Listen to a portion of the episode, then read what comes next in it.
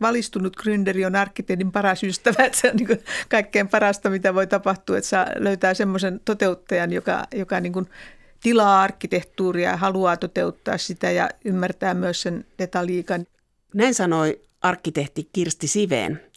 Kun Kirsti Siveen sai rakennustaiteen valtionpalkinnon, hän sanoi, että asuntoarkkitehtuurin pitää olla helppokäyttöistä ja siihen kuuluu myös esteettiset arvot. Siveen on suunnitellut asuntoja ja julkisia tiloja, mutta hänen kädenjälkensä on näkynyt myös kaavoituksessa. Kirsti Siveen on ollut myös luomassa uutta asumisen kulttuuria, yhteisöasumista. Aktiivisilla senioreilla on ollut tämä keittiösuunnitteluryhmä, joka on pystynyt kuvaamaan meille arkkitehtitoimiston väelle hyvin tarkkaan sen, että mitä siellä on tarkoitus tehdä, millä tavoin tämä ruoan valmistus organisoidaan ja niin poispäin. Tämä on toisaalta semmoinen tulevaisuuden tuote, että näin varmasti tullaan yhä enemmän tekemään erilaisia sekä senioritaloja että muita taloja, että ihmiset pääsee vaikuttamaan myös kerrostalossa siihen omaan asumiseensa ja elämisensä.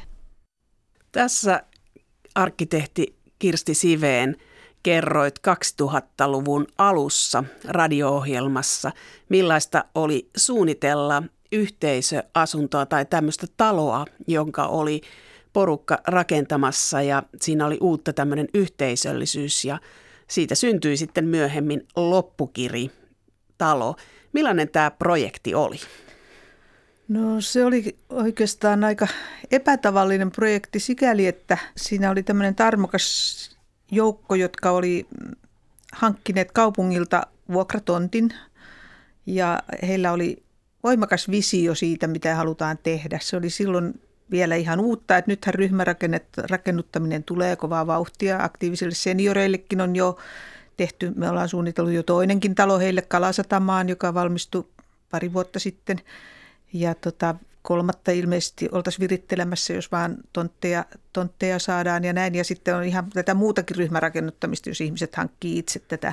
Mutta silloin sitä ei vielä ollut, että se oli niin kuin todella uusi juttu ja aika mielenkiintoinen, koska mäkin suunnittelijana sitten roikuin siinä aika kauan mukana. Että ensin alkuun ei mitään fyysistä suunnittelua niin kauheasti tehtykään, mutta kun tutustuttiin siihen konseptiin ja ihmeteltiin ja hankittiin niitä potentiaalisia asukkaita, että aktiiviset seniorit piti paljon tällaisia kyselyjä ja jäseniltoja ja kaikkea tämmöistä, että, että, tota, se poikkesi tuommoisesta tavallisesti suor, suoraviivaisesti etenevästä normaalista asuintalohankkeesta kovinkin paljon. Sitten se poikkesi myös sikäli tietysti, että siellä on nämä runsaat yhteistilat, joita ei tavallisissa kerrostaloissa ole ja joita kaikki nyt kovasti ihastelee, että miksei ole, mutta varmaan yksi semmoinen merkittävä syy on rahaa, että kun ne, ne, nehän on sitten niin kuin asuntojen hinnassa maksettava, ettei siinä ole niin kuin mitään ulkopuolista rahoituslähdettä tavallaan. Ne jää yhtiön haltuun ja yhtiö kustantaa ne ja pitää yllä ja näin. Tämä oli ihan uutta silloin 2000-luvun alussa ja nyt tällaisia taloja on tulossa he, ainakin Helsingissä Jätkäsaareen Kalasatamaan, että on paljon yhteisiä tiloja. Mutta kyllähän tällaista ajattelua oli, jos ajattelee 20-30-luvun töölössä oli tämmöinen idea, että oli suuret yhteiskeittiöt, mutta sehän silloin kaatui tai hyytyi, että ne, ne eivät koskaan alkaneet elää tämä malli. Ja käsittääkseni ne oli sellaisia, että siellä oli niin kuin keittiöhenkilökunta, joka, että ne oli ikään kuin ravintoloita. Ja silloinhan siellä pitäisi olla yrittäjä, joka tekee ja se on bisnestä ja sen pitää kannattaa. Että mä luulen, että se on se, miksi ne kuoli. Että näissä loppukirissa ja, ja tässä kotisatamassahan on ihan toisenlainen konsepti, että siellähän niin kuin asukkaat valmistaa itse ruokaa viitenä päivänä viikossa. Kaikkien ei tarvitse osallistua siihen ja siitä joku korvaushan siitä pitää tietysti maksaa, koska ruoka pitää ostaa ja laittaa, mutta et, et se on tämmöinen yhteinen yritys, että se ei ole kaupallinen bisnes, vaan, vaan niin kuin asukkaiden. Toki ne tilat on suunniteltu sillä tavalla, että jos tämä ei sitten niin kuin pitkän päälle onnistukaan tämä yhteinen ruoanlaitto, niin niihin voidaan tietysti perustaa kaupallinen ravintolakin niihin samoihin tiloihin. Mutta. Kirsti Siven, kun olet seurannut näitä rakennusprojekteja ja varmaan myöhemminkin olet kuullut näistä taloista, niin miten tämmöinen yhteiskeittiö ja jaetut keittiövuorot on onnistunut? No se on ainakin loppu, loppukiristähän nyt on pidemmät kokemukset, että kotisatama on ollut vasta pari vuotta, mutta loppukirissä onnistunut erittäin hyvin, että ihmiset on kovasti mielestä tyytyväisiä ja sieltä aina kantautuu sitä, kuinka, kuinka mukavaa siellä on. Että, että se, se on vähän semmoinen kukin kykyjensä mukaan systeemi ilmeisesti, että sitten ei tavallaan voida pakottaa, että jos joku nyt ei niihin ruokavuoroihin kerta siihen ruoanlaittoon pysty, niin kyllähänkin kai on silti sitten saanut, saanut osallistua ruokailuun mutta halutessaan, mutta, tota, mutta et ne jakaa, niillä on aika isot ryhmät, että on kuusi henkeä tai jotain siinä ruokaryhmässä, se on, onko se nyt sitten viikko kerrallaan, mutta kun asuntoja on yli 60 näissä kummassakin kohteessa, niin se ei osu kohdalle ihan hirveän usein. Että se on, siinä on niin kuin ihan sopiva tauko, että pitkiä aikoja välillä saa sitten mennä valmiiseen pöytään. Niin ja se tuntuu aika kivalta. No sä olit arkkitehtinä luomassa ihan tämmöistä uutta systeemiä, niin oliko se tuontiajatus vai oliko se täällä keksitty ajatus tällaisista taloista? Se oli tuontiajatus, eli semmoisena aktiivisten seniorien johtotähtenä oli tämmöinen Färdkneppen niminen, niminen talo Ruotsissa. Se toki oli vuokratalo, että sikäli se, että kun nämä on nyt molemmat tämmöisiä suomalaisia omistus, normaaleja asunto-osakeyhtiöitä, jossa ihmiset omistaa ne asuntonsa, niin se on tietysti vähän erilainen kuvio, mutta kyllä se konsepti tuli sieltä Ruotsista. Että Tanskassahan myös on tämän tyyppisiä jonkun verran. Kirsti Siven, aloitit arkkitehtuurin opiskelun 60-luvun lopulla ja silloin todennäköisesti ideat ja ideaalit oli vähän toisenlaisia, mutta miksi sä valitsit arkkitehdin ammatin? No tuota, mä oon sitä itseltäni joskus, joskus kysynyt, en katuen, mutta noin muuten, niin kyllä se varmaan oli niin, että, että mä olin niin monista asioista kiinnostunut ja mulla oli niin mahdollisuuksia niin moneen myöskin, niin mä jotenkin halusin jotain semmoista, missä voisi tehdä niin kuin aika vaihtelevia juttuja. Ja sitten myöskin niin kuin käsityöläisyys ja semmoinen niin kuin konkreettinen materiaalin kanssa pulhaaminen ja semmoinen tekeminen kiinnosti myös kovasti. Ja tota, toi arkkitehtuuri oli jotenkin sellainen, että siinä pystyy yhdistämään kovin monia juttuja. Myös sitten semmoista kun tietysti siihen, ehkä siihen 60-luvun loppuun kuului tämmöinen yhteiskunnallinenkin kiinnostus laaja-alaisesti niin kuin, niin kuin, kiinnostus ihmisten elämään, niin mä muistan, että mä ykköskurssilla, kun joku opettajista kyseli meiltä sitten näinä ensimmäisinä tapaamiskertoina siellä meidän loosissa, että tota, itse kultakin, että miksi halusit arkkitehdiksi, niin mä taisin vastata, että kun mun mielestä se sivuaa ihmiselämää niin monipuolisesti. Ja ehkä se oli se perussyy, että, että se tosiaan on aika läpimenevä, varsinkin jos, jos niin kuin ajattelee asuntosuunnittelua, niin sehän on yksi ihmisen primääritarve. Että siinä ollaan niin semmoisen aika perimmäisten kysymysten äärellä, kun sitä tehdään. No millaiset ideaalit oli silloin vallalla 60-70-luvulla, kun sä opiskelit? Mitä ajateltiin asumisesta? No asu, asuntoarkkitehtuuri ei ollut oikein muodikas juttu silloin ollenkaan. Et mä olen nyt ollut iloinen tästä viime vuosien kehityksestä, että nyt se on niin noussut arvossa ja nuoret menestyvät arkkitehdit haluaa tehdä myös asuntosuunnittelutöitä ja näin, mutta silloin se ei kyllä ollut kovin, sanoisin mitenkään seksikäs ala, että se oli, se oli vähän niin kuin pahdan pohjimmainen tai, tai näin. Silloin oltiin toki kyllä niin kuin, silloin oltiin kovin kiinnostuneita kaikista yhteiskunnallisista asioista ja sosiologiasta ja tämmöisistä, mitkä myös, että voisi olettaa, että se asuminenkin olisi ollut kiinnostavampaa, mutta että yhdyskuntasuunnittelu oli ehkä sitten enemmän niin kuin päällä, eli niin kuin mutta et mä oon aina nähnyt ne aika lailla semmoisena yhtenä pakettina. Että mun mielestä semmoinen arkkitehdin unelmahomma oikeastaan on se, että saisi tehdä niin kuin vähän isomman alueen, aluesuunnitelmasta lähtien ja sitten vielä ne talot ja asunnot sinne. Että tota, et se, on, se on niin kuin semmoinen kaikkein hienoin juttu, mihin tietysti harvoin pääsee. Mutta siinä oli, oliko siinä joku sellainen, että jos ajattelee sitä aikakautta, niin silloin Suomen hallinto laajeni ja meillä la, rakennettiin – suuria julkisia tiloja, kaupungin taloja, uusia kunnantaloja ja kirjastoja, teattereita. Että tämä oli tämmöisen niin kuin julkisen rakentamisen, että haluttiin tehdä isoa ja näyttävää. Että se asuminen oikeastaan unohtui siinä. Varmaan niinkin, mutta sitten se oli tässä asumisen suhteenhan se oli valtava tätä Helsingin seudun lähiöbuumia tätä, niin se ei ollut kovin, se, se oli ehkä vähän ikävää puuhaa siinä mielessä, että se oli niin tyypitettyä ja niin, niin kuin runnottua, että, että se ei arkkitehtiä sen takia ehkä kiinnostanut myöskään. Että, että ei siinä ollut vapauksia. Siinä mentiin äh, rakentajan ehdoilla. Kyllä, joo. Ja Ra- annettiin, raaimman jälkeen. Ja annettiin mennä rakentajan ehdolla. Jos ajattelee, että kaupunki oli, kaupungilla oli sanottavaa siinä, niin arkkitehtiko oli vain tämmöinen pakko siinä välissä? Kyllä, joo, kyllä niin voisi sanoa, vaikka mä toki silloin on ollut aika nuoria aloitteleva, että mä ehkä siihen ihan pahimpaan, pahimpaan vuumiin vielä valmiina arkkitehtina joutunut tai päässyt, mutta tota, kyllä se aika semmoista, se oli tyyppi, tyyppilamelle ja kaivettiin laatikosta ja, ja sitten vähän muutetaan tuohon nimiöön tämä kohteen. että sitä, se oli vähän niin kuin se metri, metritavaraa se asuntosuunnittelu, että tuommoinen lamelli ja toinen, toinen viereen. Se on sitten siinä.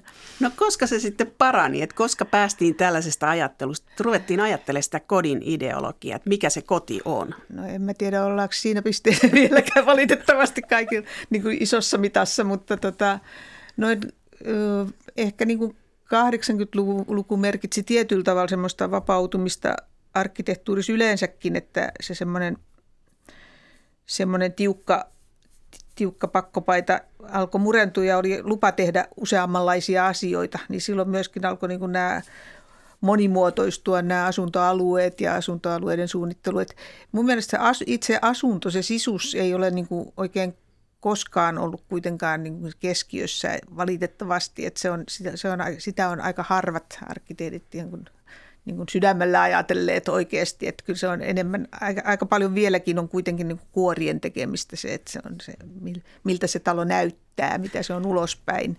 Oletko Kirsti Siven arkkitehtinä, niin oletko taiteilija? No tuota, en tiedä. Mä oon saanut rakennustaiteen valtion palkinnon, että ehkä se legitimoi jollakin tavoin, mutta että, kyllä myös sitä mun mielestä, että kyllä se tähän ammattiin myös kuuluu, mutta tämähän ei ole sellainen – sellainen niin kuin, niin kuin vapaaseen taiteeseen verrattava ammatti. Että kyllähän tässä on sitten tietysti se, se tota, välttämätön käsityöläispuoli ja välttämätön tekninen puoli ja myös välttämättömät tämmöiset niin kuin yhteiskunnalliset velvoitteet ja asiat. Ja sitten on siitä, mä, siitä myöskin niin kuin eroa ehkä aika monesta taiteen tekemisestä, että mehän tarvitaan ehdottomasti se semmoinen toteuttaja siihen, joka, jota ei, ei voi oikein mennä tekemään tuonne omaan kammioonsa ja pistää pöytälaatikkoon, että siitä ei ole kauheasti iloa ja hyötyä itselle eikä muille. Voiko arkkitehti olla rakentaja itse? Niin tänä päivänä ei ilmeisesti ole niitä arkkitehtejä, jotka olisi itse gründereitä. Kyllä on, kyllä on. Sehän oli pitkään, niin kuin esimerkiksi Arkkitehtiliiton säännöissä oli pitkään tämmöinen gründerikielto, mutta sitten se on näiden EUn kilpailulakien muiden kautta niin kuin taas kumottu. Ja kyllähän näitä aina välillä on ollut, että esimerkiksi Lars Sonkhan aikanaan gründas ja sitten tänä päivänä on nyt taas sellaisia niin kuin nuoria arkkitehtejä, jotka, joilla onkin niin kuin myös toteutus, toteutusta ja tämmöistä. Että kyllä, kyllä vähemmän tietysti, mutta, mutta on. Niin kuin mä, mä sanon, että valistunut gründeri on arkkitehdin paras ystävä. Että se on niin kuin kaikkein parasta, mitä voi tapahtua, että saa löytää semmoisen toteuttajan, joka, joka niin kuin tilaa arkkitehtuuria ja haluaa toteuttaa sitä ja ymmärtää myös sen detaliikan ja kaiken tämmöisen. Ja pystyy sitten myöskin sillä koneistollansa niin kuin saamaan siihen semmoisia toimijoita, että se onnistuu se toteuttaminen. Niin kyllä se, että voisin kuvitella, että jos tämmöiset koalitiot yleistyisivät, että, että on ihan niin kuin gründaavia arkkitehtejä, niin, niin jos he ovat samalla myös taitavia, hyviä arkkitehtejä, niin se voisi olla aika hedelmällinen kuvio. Mikä Kirsti Siveen on sinulle tärkein työväline työssäsi? Varmaan ajatus. ei, siinä, ei, se, ei se muuten, muuten mitenkään kauhean välinesidonnaista ole. Että tota. Kirsti Siven, kun aloitit arkkitehtinä, niin millaisia töitä sä sait aluksi nuorena arkkitehtinä tehdä? No tota, Mä olin tietysti, tietysti kun mä olin, olin tuolta maalta kotoisin, mulla mitään erityisempiä suhteita ja vielä sitten tyttö ja kaikkea tätä, niin ei, se, ei ensimmäisten toimistopaikkojen, työpaikkojen saaminen ei ollut suinkaan mitään helppoa ollenkaan. että et se oli niin kuin, siinä sattuu vissiin olemaan semmoinen, siinä 70-luvun alkupuolella semmoinen pikkulamakin, että, se, että toimisto oli muutenkin vähän töitä.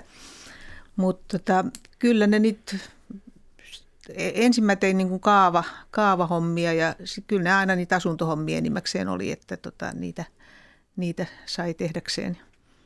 sieltä se sitten lähti, mutta se ei mua oikeastaan haitannut, koska mä tykkäsinkin niistä. Niin tota.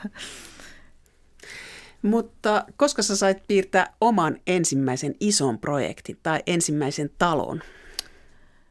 Ensimmäisen talon mä oon varmaan piirtänyt niin kuin jonkun yksityistalon niin aika, aika nuorena siinä jossain 70-luvun alkupuolella, mutta sen mä tein niin kuin toimistokarjärin ulkopuolella, mutta kyllä mä aika itsenäisesti tällaisia jo, jo niin kuin saneeraus, saneerauskohteita ja näitä, mutta mä en oikeastaan, mä rupesin just miettimään, että mikähän olisi semmoinen, mistä, kun ei niistä oikeastaan niistä muiden, muiden toimistoista tehdyistä ei oikein uskalla ottaa sillä tavalla kunniaa, että se oli, se oli vain minun, koska se on aina myös sit sen pomon työ tietysti ja ohjauksessa tehty ja, ja niin kuin niillä reunaehdoilla tehty, että mä vähän suhtaudun niin kuin nihkeästi siihen, että niitä käytettäisiin referenssejä nykyäänkään, että jos joku meillä töissä ollut esimerkiksi niin kuin sanoi, että mä, tämä on nyt mun tekemä, niin se ei ehkä, ehkä pidä ihan paikkaansa.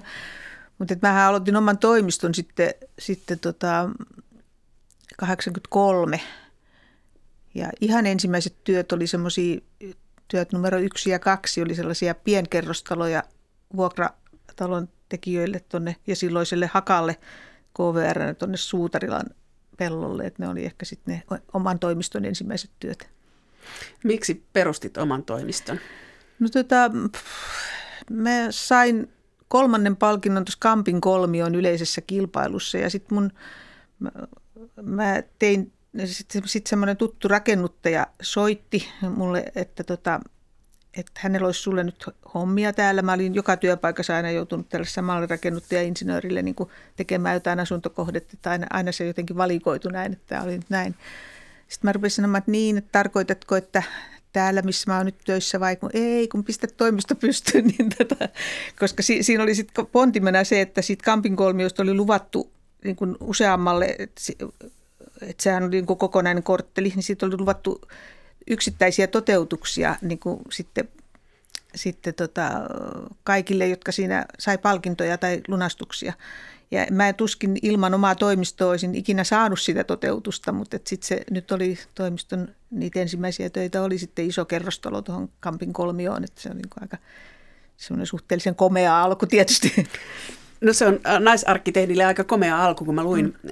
Äh, arkkitehtien historiaa, niin sieltä tuli ilmi, että naiset on piirtänyt yksityiskohtia ja naiset on mennyt virastoihin, että miehet on ollut niitä, jotka on piirtänyt taloja. Tämä on ollut, vaikkakin meillä on ollut Euroopan ensimmäinen koulutettu naisarkkitehti jo 1800-luvun alkupuolella. Mm.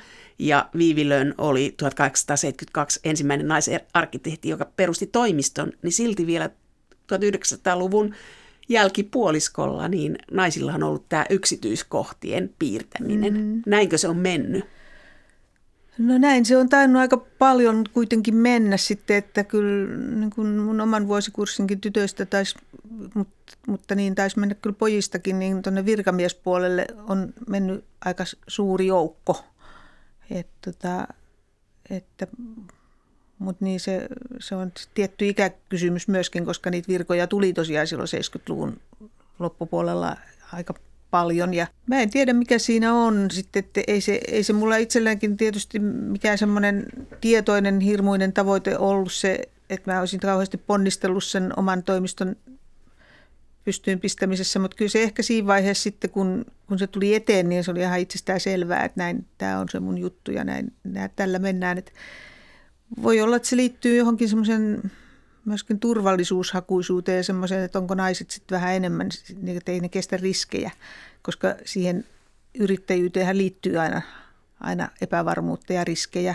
Ja sitten siihen liittyy myös se, että sitten kun se kasvaa, niin sitten joutuu olemaan muille ihmisille pomo, joka tarkoittaa sitä, että, että sä et kaikkien mielestä ole kiva, eikä aina. niin, niin onko nämä sitten sellaisia, jotka, joita naiset enemmän vieroksuu tai, tai onko ne vaan niin paljon varovaisempia kaiken kaikkiaan, että ei uskalla syöksyä.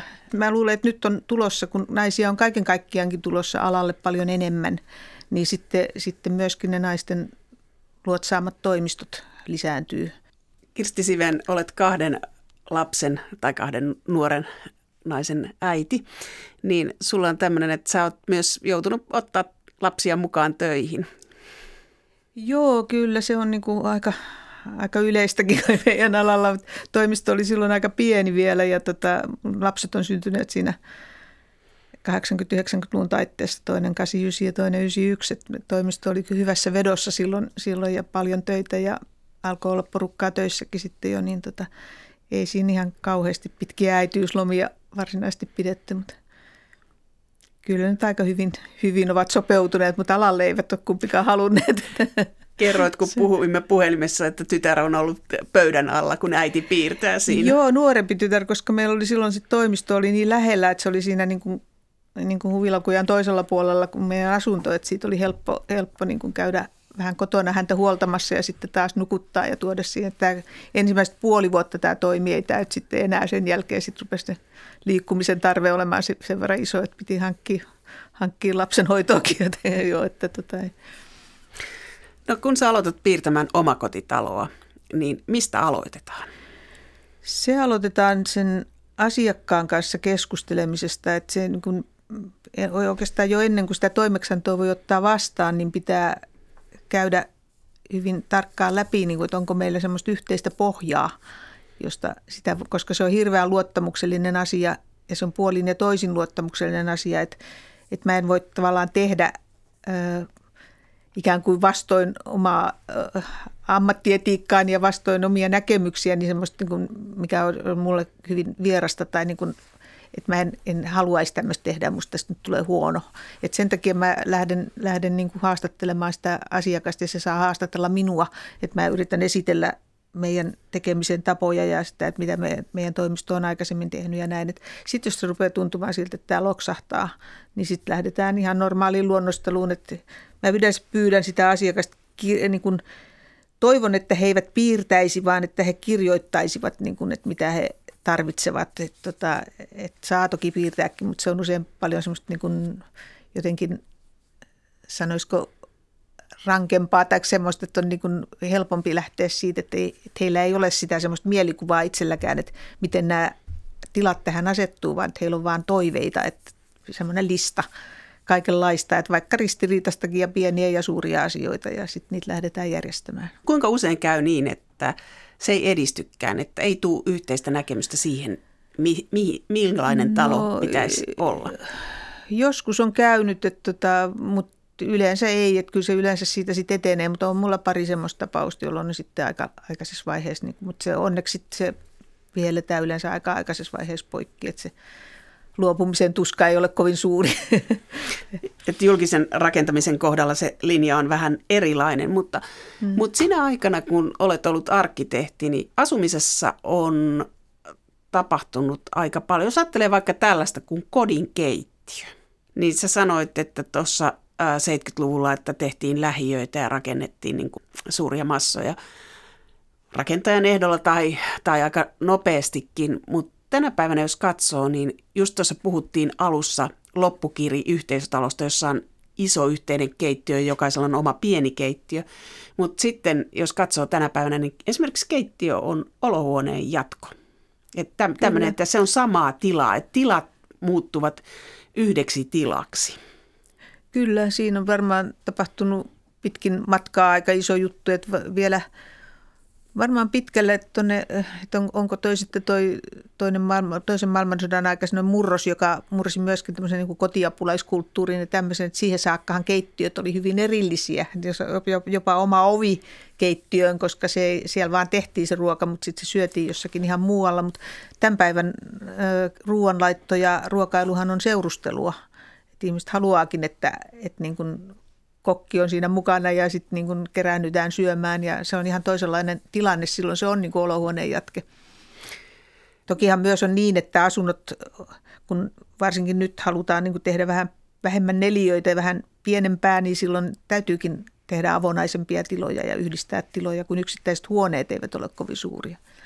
Ja sitten yksi muutos oli myös, tässä oli muutama viikko sitten Helsingin Sanomissa juttu siitä, että ää, arkkitehti Pia Ilonen kertoi, että voisi ostaa asunnon, jossa olisi pelkkät seinät, että huoneet tehtäisiin niin kuin, ää, asukkaan toivomuksen mukaan ja asukas maksaisi niistä niin kuin väliseinistä. Ja sitten keittiö, että olisi tyhjä tila ja as, huoneiston ostaja maksaisi kaikki ne kalusteet, mitä sinne mm. keittiöön tulee. Niin onko tämä uusi suuntaus, että ostat tyhjän keittiön ja sitten no, sinne? Suomessa kyllä uusi, mutta eihän se ole niin kuin Keski-Euroopassa tai Venäjällä ja tuo, niin se on ihan normaalia. Et, et keittiössä saattaa olla vaan niin kuin vesipiste ja jotain sähköliitäntöjä, että se on tilavaraus siinä ja sitten se, just se viemäri ja, ja vesijohdot. Ja sitten asukas tuo kaiken, kaikki kaapit mukanaan. Ja kaappijärjestelmät jopa on semmoisia, että, että kun asutaan, esimerkiksi Keski-Euroopassa asutaan paljon vuokralla, niin sitten vuokralainen vie ne kaapit mennessään ja seuraava tuo omansa tilalle. Että, että se ei niin kuin sinä, mutta Suomessa sitä ei ole kauheasti kyllä harrastettu. Että, ja Venäjällä taas otetaan kaksi asuntolainaa. Ensin otetaan se siihen tyhjän asunnon ostamiseen ja sitten otetaan se toinen laina sen kalustamiseen ja pintojen no, tekemiseen. Onko tämä mahdollista, että tämä on suomalainen tulevaisuus, että ensin meillä on tätä, tällaista yhteisöasumista, keittiö, joka on saareke ja olohuoneen nurkassa ja sitten seuraavaksi meillä on keittiö, jossa ei olekaan mitään? No en mä tiedä, se keittiö, jos ei ole mitään, niin ei varmaan pysyvä tila ole kenellekään. Että kyllähän se asukas sitten tuo sinne jonkunlaisen keittiön tietysti, että se, se on niin kuin, se on enemmänkin tätä niin kuin asuntokauppaan liittyvää, että minkälaisina palasina sen asunnon ostaa ja se, että mitä siellä saa itse valita. Ja jos ajatellaan 1800-luvun loppua, 1900-luvun alkua ja kaupunkiasumista, niin tapetit, värit sisällä. Mm. On käytetty värejä. No, on ollut kakluunilämmitys, että on tullut nokea, että se väri on peittänyt sen noen. Mutta jos mm. ajattelee nykyistä rakentamista, niin suomalaisissa kodeissa lukee sisustuslehtiä tai katsoo uusia rakennuksia, niin valkoinen, harmaa ja musta on ne värit. Et muita mm. väriä ei tunneta. Et mistä se johtuu? Ne menee semmoisina trendeinä kyllä, että mäkään oikein tiedä miksi. Siis kyllä mä itse pidän väreistä, mutta ei mullakaan nyt niin kuin seinillä sitä kotona niin kauheasti ole. Mun sitä voi tehdä tekstiileille ja tämmöisille, että, että mä jotenkin, varsinkin kerrostalon suunnittelijana mä uskon semmoiseen aika neutraaliin ja yleispätevään äh, niin kuin perusjuttuun, johon sitten asukas tuo niillä irto, irtotavaroilla sen, sen värikkyyden. Mutta tota, eihän niihin tietenkään toiselle ihmiselle mitään semmoisen, mistä ei asukasta etukäteen tiedä, että kuka se on, niin sinne voi mitään kauhean värikästä tietysti laittaakaan. Mutta kyllä tälläkin hetkellä, niin kuin mä tiedän, että asuntokaupassa on esimerkiksi tämmöisiä aika monet, monet äh, gründerit ja rakennuttajat tarjoaa tällaista, että saa niin kuin tehosteseiniä, saa valita värejä sinne asuntoon niin, kuin niin sanottuna asukasmuutoksina. Ja mä luulen, että se muoti on nyt juuri muuttumassa vähän värikkäämmäksi taas, että välillähän se oli joskus 70-80-luvulla oli tätä tummanruskeaa ja valkoista. Ja sitten nyt on taas ollut pitkän aikaa semmoinen täysvalkoinen aalto, että kaikki on, kaikki on ihan valkoista ja nyt, nyt on ilmeisesti tulossa sitten hiukan, hiukan värikkäämpi juttu taas muotiin. Eikö se ole aika epäkäytännöllinen lapsiperheen asunto, jossa kaikki on valkoista, sohvaa myöten? Joo, on se tietysti. Se... Meillä on kyllä aina ollut musta sohva. No, sitten julkisissa tiloissa on myös tapahtunut muutosta. Kirsti Sireen, olet suunnitellut kouluja ja päiväkoteja ja niissä on ollut erillisiä tiloja. Nyt esimerkiksi Kalasatamassa uudella alueella on koulu, jossa ei ole luokkia ollenkaan. Niin mistä tämä on lähtenyt? Onko tämä tämmöinen yhteiskunnallinen ajattelu vai mikä mm. tämä ajatus on tässä taustalla? Se on, kyllä siinä on tämmöiset pedagogiset päämäärät taustalla ja näitä yhdisteltäviä ja muunneltavia kouluja ja muitahan tehtiin kovasti jo siellä, siellä niin kuin 6-70-luvun taitteessa. Sehän oli hirveästi muotia. Sitten se välillä, välillä niin kuin sanottiin, että kun ei niitä siirtoseiniä ja muita kukaan niin kuin käytä ja ne on niin hankalia, ja, niin se poistui, mutta että on nyt taas tulossa voimakkaasti. Mutta ei se, ei se ole niin kuin arkkitehtien keksintö tavallaan, että kyllä se tulee tuolta, tuolta niin kuin pedagogiikasta. Että halutaan, että on, voidaan opettaa erilaisia ryhmiä joustavasti ja että se tila, tila voisi välillä, ettei ole pelkästään semmoisia yhdenkokoisia luokkahuoneita, jossa sitten onkin, jos siellä onkin sitten vaan se kymmenen henkeä, niin sitten se on valtavan iso siihen tarkoitukseen ja, ja näin, että voitaisiin jakaa pienemmiksi ja voitaisiin olla avoimemmin ja ryhmitellä eri tavalla. Ja myöskin opetus on muuttunut peruskoulussakin jo melkein yläasteelta saakka semmoiseksi kurssimuotoisemmaksi, että se ei välttämättä ole sitä luokkaopetusta sillä että olisi aina kaikki saman luokan oppilaat on tässä ja että jos ajattelee ekatokaluokkalaisia, niin äänenkäyttö ja muuta, niin se on aika, se on aika sanotaanko, että, että siinä vaadit, vaaditaan opettajalta aika paljon ja siinä vaaditaan lapsilta aikamoista sopeutumista, että, että niin kuin tämä yhtenäinen tila. No ei ne tilat ihan niin yhtenäisiä sentään, että kyllähän niillä on näitä niin sanottuja kotipesiä ja kotialueita, eli siellä on rajoitettu se oppilasryhmä, joka on niin kuin yhdessä tämmöisessä alueessa ja siellä, sinnekin löytyy niitä, niitä sellaisia rauhoittumisen tiloja ja pienryhmätiloja, että ei se, ei se nyt ihan semmoinen hollitupa se koulu sentään ole, että kaikki huutaisi samassa, samassa tilassa. Ja sitten paljon vaimennusta tietysti, että, että silloin kun on pieniä lapsia, niin kattovaimennus ei riitä, vaan pitää olla seinilläkin sitten ääntä vaimentavia pintoja ja Eli se on sama, mikä on aikuisilla, että työpaikka, että sinne on tullut avokonttori, niin lapset on ta- samalla tavalla avoimessa tilassa. No tavallaan kyllä, joo. Kyllä mun mielestä kuitenkin niissä kouluprojekteissa, mitä nyt on tehnyt ja muuta, niin on se jäsennellympää. Ja täytyy kyllä sanoa, että meillä on niin kuin kauhean paljon enemmän äänenvaimennusta kouluissa päiväkodeissa kuin mitä Keski-Euroopassa esimerkiksi on, niin mä joskus kysellyt sitä siellä, siellä kun jollakin kouluekskursiolla, että, miksei, että miten täällä pärjätään, ne vaan että lapset ovat hiljaa, kuri on parempi, tai tämmöinen niin käyttäytyminen, mä sanoisin, että ei se ole kuristakaan kiinni, vaan se on toisten huomioon ottamista, että ei niin huudeta kauheasti. Kirsti Siven, olet myös kiinnostunut kaavoituksesta ja olet suunnitellut alueita, niin mikä on muuttunut, jos ajattelee 70-luvulta tähän päivään? No ihan 70-luvulta alkaen, niin silloinhan tehtiin niin sanottuja tuulimyllykortteleita. Että se oli just tätä, että meillä on nyt se lamellipituus on se 20 metriä ja se talon runkosyvyys on toi 12 ja sitten pannaan näitä tämmöinen pötkö ja sitten se pistetalo on se 20 kertaa 20 ja, ja tota, näin, että et, talot on tietysti muuttuneet monimuotoisemmiksi ja ehkä niin kuin korttelirakenteetkin monimuotoisemmiksi tavoitellaan niin kuin sellaista persoonallisempaa ilmettä ja mikähän siinä olisi, autojen määrä on myös muuttunut jossain vaiheessa, että niitä, niitä tarvitaan. Ja kyllä niitä silloin 70-luvullakin tietysti kaavoitettiin niitä vaikutusalueita, mutta niissä yleensä varauduttiin siihen, että jos, joskus myöhemmin ehkä tehdään se toinen kansi siihen, jota sitten ei koskaan tehty noissa lähiötaloissa. Mutta että, nyt on onneksi menossa semmoinen aalto, että parkkipaikkojen määrää ehkä ruvetaan niin kuin vähentämään, kun ajatellaan, että ihmiset ei enää haluakaan omaa autoa, vaan, vaan niin kuin – käyttävät tämmöisiä yhteiskäyttöautoja, joille voidaan varata sitten parkkipaikkoja niitä varten ja niitä on paljon vähemmän tietysti kuin se, että jokaisella olisi se oma. Mutta kyllä se auton mm, ja liikenteen määrä ja sen, no, tämmöiset, niin sen asettamat reunaehdot on, on tietysti tuossa 2000-luvulle tultaessa niin kuin aina vaan kasvanut ja muuttunut vaativammiksi tavallaan niin yhdyskuntasuunnittelun suhteen autoja on siirretty myös maan alle aika paljon. Joo, joo. Se on tietysti kaupunkikuvallisesti hyvä, mutta se on hirveän kallis ratkaisu tietenkin. Eikä ehkä sitten siinä mielessä niin kauhean kestäväkään, jos ajatellaan, että jos se autojen määrä tosiaan radikaalisti vähenee, niin helppohan tuommoinen joku käyttämättä oleva parkkikenttä on ottaa asuntokäyttöön, mutta mitä niillä luolilla tehdään sitten? Luolia on rakennettu, mutta sitten on rakennettu myös ylöspäin ja on tullut pilvenpiirtäjiä. Onko se hyvä vai huono suuntaus?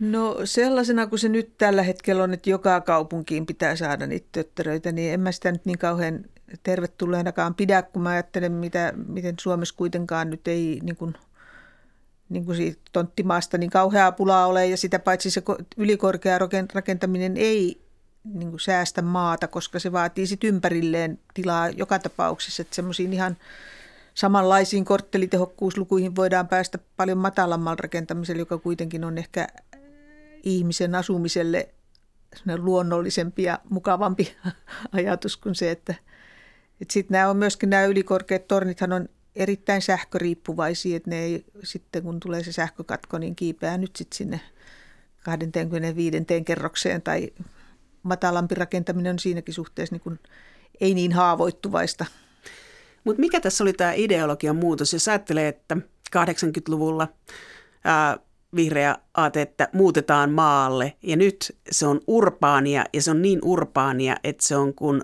New Yorkissa, että pitää olla pilvenpiirtäjä. Mitä tapahtui? No varmaan kyllä kaupungistuminen tapahtui ja tapahtuu koko ajan ja sehän on ihan luonnollinen ja hyväkin asia. Mutta mä, mä en oikeastaan tiedä miksi, kun mä oon aina sanonut, että olisi hyvä, että Suomi oli siinä 6-70-luvulla niin köyhä, että meillä ei tullut semmoisia, kun Tukholmassahan tuli silloin jo sellaisia, tuli sekä liikenteellisiä virheitä, eli että meilläkin voisi olla hyvin se Smith-Polvisen moottoritiet tuolla, mutta onneksi rahat ei riittänyt. Et, et nyt ollaan ilmeisesti tarpeeksi varakkaita siihen ja se on nyt sellaista, että mä en tiedä, olisiko meillä varaa olla menemättä siihen peräti tähän buumiin mukaan, koska jossakin Kiinassa ja jossain arabimaissa rakennetaan kuitenkin aina vielä vähän korkeampi. Et kilpailu siitä, että mm. olemme urbaanissa kehityksessä niin, mukana, mutta sitä on, seli, sitä on myös perusteltu niin. siltä, sillä, että ylöspäin rakentaminen on ekologista. No ei se sitä kyllä ole. Sehän on erittäin kallista rakentamista ja sitten, sitten se kai tuulen jäähdyttävä vaikutus siellä ylhäällä on niin kaikkein suurin mahdollinen, että se on kylmässä ilmastossa niin kuin ehdottomasti kurjaa. Parvekkeita ei voi tehdä, kun ihmiset ei voi mennä sinne parvekkeelle, eli ei, ei siinä, ei siinä niin kuin, mä en näe sitä kyllä kovin ekologisena ollenkaan. Et ekologisempaa olisi rakentaa niin kuin matalampaa. Kirsti Siveen, kun me puhumme puhelimessa ennen tätä haastattelua, sanoit, että joo, se on hyvä ajankohta, että olen yhden ki- kilpailun saanut valmiiksi ja valmistelen seuraavaa kilpailua. Mm. Sinun työhösi arkkitehtinä liittyy kilpailujen teko. Mitä se käytännössä tarkoittaa? No se tarkoittaa töiden hankintaa itse asiassa, mutta kyllähän se tarkoittaa myöskin sellaista, se on niin kuin meidän meidän ammatissa myöskin semmoista niin kuin tuotekehittelyä ja semmoista niin kuin vapaampaa tekemistä. Erityisesti silloin, jos olisi aikaa tehdä yleisiä kilpailuja, joissa ei ole sidottu niin kuin kehenkään tilaajaan, eikä sillä, että kutsukilpailuthan on aina vähän niin kuin lähempänä toimeksantoa, koska niissä on niin kuin yksilöidympi ohjelma yleensä ja tarkemmin määritelty, mutta et kyllä se on myöskin semmoista niin kuin ammatillista kehittymistä ja ideoiden myllyttämistä ja tämmöistä siinä mielessä ihan – mielenkiintoista. Mutta kyllähän sen perimmäinen syy on tietysti töiden hankinta, että se on niin reilu ja mukava tapa hankkia uusia töitä, parempi kuin tämmöinen hintakilpailu. Kuinka monta kilpailua, kilpailutyötä tarvitsee tehdä, että yhden työn saa? No mä en ole sitä saldoa, se vaihtelee, mutta kyllä se, meillä se on ollut, me ollaan tehty noita kutsukilpailuja aika paljon, niin kyllä se on ollut aika hyvä, että mä sanoisin, että parhaimmillaan se on ollut jopa, jopa niin kuin yksi kolmesta ja nyt en ihan, ihan viime vuosina en ole niin kuin laskenut, että mikä se on. Mutta että. Kuinka monen kuukauden projekti on osallistua kilpailuun? Se vaihtelee, se on niin kuin, mutta semmoinen aika tyypillinen jonkun kutsukilpailun kokonaistuntimäärä, mutta siinä on useampia henkilöitä sitten tietysti mukana, on semmoinen ehkä niin kuin 300-500 työtuntia. Ja mun oma tuntimäärä on yleensä siinä sadan kieppeillä, mutta nyt viimeksi vähän lipsahti, että taisi mennä yli 200, mutta, tota, mutta se oli taas sitten semmoinen ohjelmaltaan sellainen kilpailu, jota e, semmoisesta aihepiiristä, jota meillä ei ole koskaan ennen tehty. Että tota, se oli vähän niin kuin siinäkin mielessä sitten, sitten niin kuin vaativampaa ja siinä tuli sitten opeteltua. Se on osa teidän yrittäjyyttä, tämä kilpailu, kyllä, kyllä. että se hankkii te, teidän toimistolle töitä ja teille töitä ja Joo, jatkuvuutta. Kyllä. No mikä on onnistuminen, jonka haluat mainita, että, että se on rakennus, jossa kaikki osui? Kaikki osui. No mulla on niitä rakkaita lapsia aika paljon, että nehän on erilaisia tietysti, ettei missään ole niin kuin kaikki ole täydellistä, mutta kyllä yksi mun semmoinen lempilapseni on Karviaistien koulu tuolla Malmilla. Se on semmoinen puurakennus, jossa oli niin kuin vanhoja, se on kutsukilpailuvoitto myöskin ja erityislapsille. Et si, siinä on mun mielestä paljon semmoista, semmoista lämpöä ja hauskuutta, mitä mä soisin niin kuin arkkitehtuurin tehtuurin saatavan sisällytetyksiä. Sitten tietysti semmoinen, mistä mä itse, itsekin olen ylpeä, mitä monet on niin kuin, tai Pohjoisrannan uudisrakennukset, koska tota, se on niin ainutlaatuinen paikka, että mä oon siinä ikään kuin – onnitellut itseäni siitä, että mä maltoin olla tekemättä mitään sen radikaalimpaa. Että tota, se oli oikeastaan radikaalia, että ei tehnyt sen radikaalimpaa. Se vanha sanontahan arkkitehdin ammatista on nyt, jos ajattelee uudisrakennuksia, että lääkärin virheet menee multiin, mutta arkkitehdin virheet jää pysyväksi. Niin näet meidän rakennetussa maisemassa sellaista, joka olisi saanut jäädä rakentamatta? Että onko meillä paljon sellaista? No siitä on paljon. siis kaikki rakennettuhan ei ole arkkitehtuuria ollenkaan ja suurin osa ei ole siinä mielessä, että, että tota, onhan sitä, mutta en mä nyt halua niin kuin ruveta noukkimaan sieltä mitään. Että tota, mä olen kuitenkin aika laajasti suvaitsevainen henkilö erilaisen, erilaisten arkkitehtuurinäkemyksienkin suhteen, koska mun mielestä eri semmoisissa niin tekemisen tavoissa niin kuin sen laadun voi tunnistaa. Että joku semmoinen arkkitehtuurisuuntaus, mistä mä en itse erityisemmin pidä ja mitä mä en itse niin tekisi, mutta jos joku on tehnyt sitä todella laadukkaasti ja hyvin, niin kyllä sitä pitää kunnioittaa. Tämä, tämä on lajissaan niin hyvä ja oikein. Et siitä, se on ala, josta paljon keskustellaan ja meillä kaikilla on mielipide siitä, miltä mm, talo näyttää. Et jokainen saa laukaa mielipiteensä siitä, mutta onko alalla tähtikulttuuria, tähtikulttia? Jonkun verran toki on, kyllä. Et se on niin kuin, mutta se on, jotenkin tuntuu, että tänä nettiaikana se on niin nopeaa, että se on 15 minuuttia netissä ja sitten tulee seuraava. Että tota. No mutta sehän on onnellista, se talo ei kerkiä koskaan valmiiksi, ei, kun se kult, ei. kultti vaihtuu. Kaikista ei edes tiedä, että onko niitä koskaan rakennettukaan, kun se vaan on ollut siellä netissä sellainen hienona mallinnoskuvana, niin tota, Meillä on yhdellä ekskursio oli jopa menty, menty tota, katsomaan jotain kahvilaa, jota sitten selvisi, että sitä, siinä oli, siinä brosyyrissä oli, siinä ekskursiobrosyyrissä oli hienot kuvat siitä ja osoite oli oikea, mutta sitten selvisi, että se oli mallinnoskuva ja se, ei sitä ollut koskaan tehty. Virtuaalitodellisuus rulaa. Arkkitehti Kirsti Siven, mitä sä sanoisit nuorelle arkkitehdille, että mikä on se ominaisuus, mitä arkkitehdiltä vaaditaan?